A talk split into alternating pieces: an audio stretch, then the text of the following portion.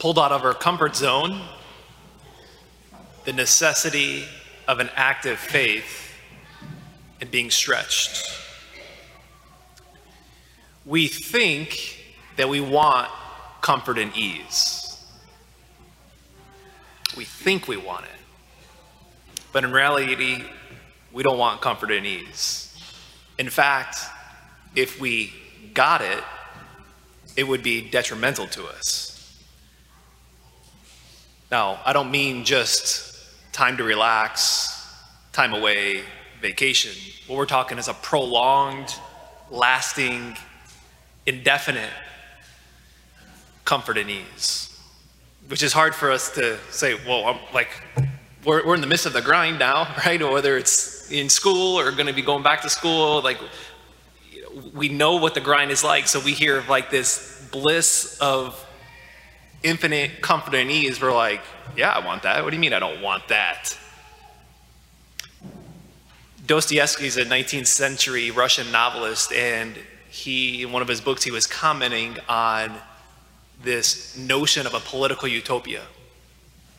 And what he said was, he said, if you gave people everything that they could ever want, you just drown them in a sea of happiness, put them in a warm pool all day, feed him grapes, give him economic security to the extent that he's got nothing else to do other than to sleep, eat cake, and busy himself with the continuation of his species, as he put it. He said the first thing that would happen, maybe after a week, the first thing that would happen is they would begin just to tear things down.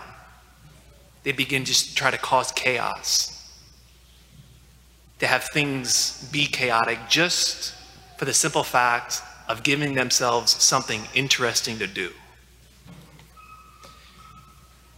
Why is that? Because we're not made for comfort and ease.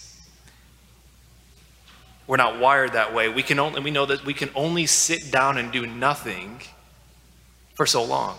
We can only binge on whatever our favorite streaming platform is for so long before sadness will come in, depression, even a nihilistic worldview. We desire, and not only desire, we need a struggle. We need to, like, it, we know, like, the struggle, the act of attaining something or reaching for the goal is the very thing that brings about, like, this sense of accomplishment. Like, we're made stronger after a struggle. And so the things that pull us out of this comfort, they give us a sense of accomplishment, like, you know, thanks, I think, largely part to how I, how I was raised by my parents on the farm and just a number of ways that, like, I just had a very, like, early sense of that growing up, of the sense of, of, of, striving for things and a sense of, of goals. And the first part, or the first avenue that came in was, was sports of like dedicating myself to something, whether it's, you know, lift, lifting weights to get stronger so that I can get faster, so I can you know, better perform. All of these things, like I, I, I what, what, what I noticed was, and what we do notice, and early on, things, I, large part to just my parents and the upbringing is, is, is noticing this. And the same thing with school. Like, no, no, the more I can, the more I study, the more I can learn, the more I can excel. So devoting myself, all these things pulled me out of my comfort zone. And then I would go to church and I would be bored out of my mind. This outside of these walls was this sense of pushing myself, this sense of striving for something, something that was difficult, and then I did not I did not experience that inside the walls of the church. Whether that was at mass, whether that was in religious education, I believed, I believed in God, but my faith was not activated. Which brings us to the necessity of an active faith. Our second reading we heard, we're in Hebrews, Hebrews, and we're going to be spending time in Hebrews these next couple weeks. We're in chapter 11, and chapter 11 is the chapter in the entire, entire Bible on faith. And faith, the word faith, the concept of faith, is probably the most misunderstood word in the religious vocabulary. Because the world really belittles Christians for having faith.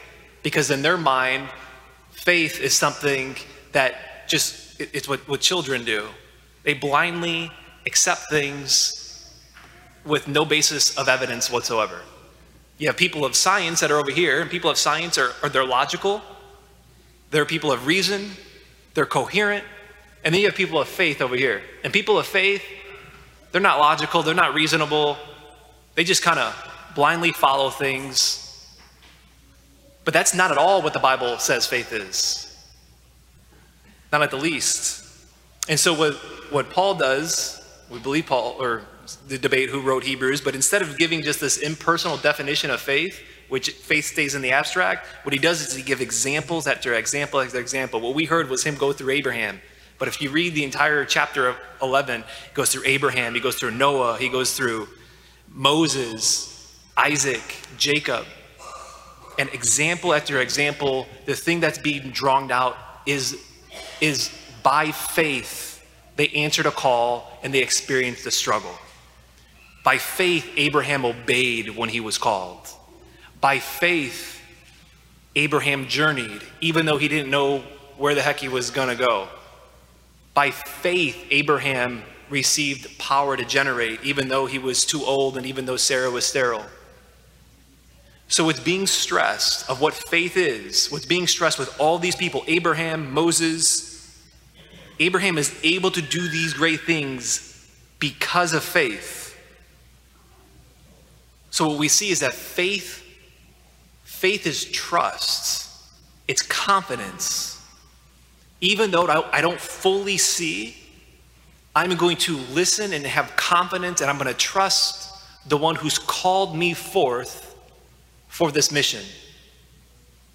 And the struggles in which they endured, the high call of which they received, whether it was Abraham to be a father, a, a great father of many nations, whether it was Noah and the flood and building the ark, whether it was Moses and, and leading the people out of Egypt, out of slavery, this call to greatness, to follow God and demanding everything out of them.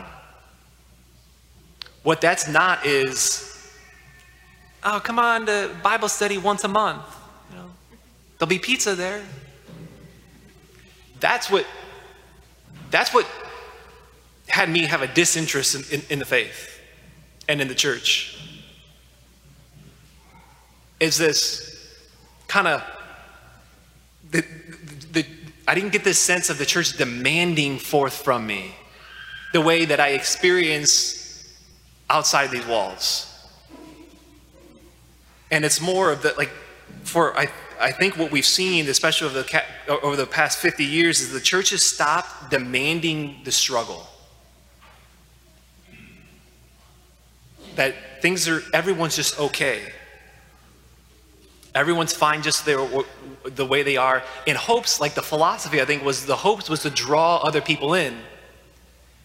But what's happened is it's really had the opposite effect.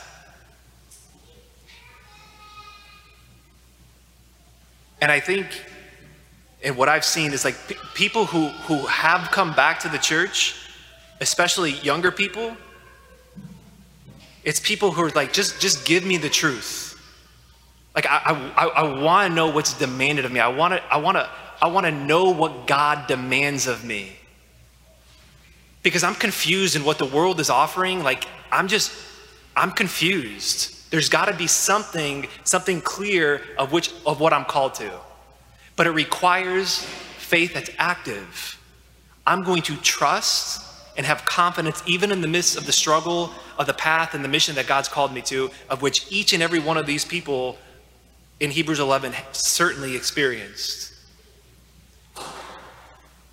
That's why the church has said there's an urgent need now to once again to see that faith is a light that faith is, is a light that kind of expands the horizon, something difficult to reach. And that's where Pope Benedict says, he says this man was not created for comfort. Man was created for greatness, for God Himself. He was created to be filled by God, but his heart was too small for the greatness in which he was destined for. So his heart must be stretched. The greatness that you and I are called to, that the deepest part of our core is like, I want to strive for it, is God Himself. To be conformed to Him, who is goodness Himself who's perfection himself. It's like, I, I, I, can strive for that? I'm supposed to strive for that? That's something we, we, we don't know, and I don't, I don't think we, we realize, but our hearts are too small for that greatness of which we're destined to, so that needs to be stretched. So I think the question for us is am, am I feeling stretched in my spiritual life? Maybe we haven't activated the faith. Maybe I don't, maybe I haven't heard the call that Abraham had. I, I haven't heard the call that Moses and, and all of us have been called at our baptism for to become like God, to be divinized. That's a high aim and a high bar.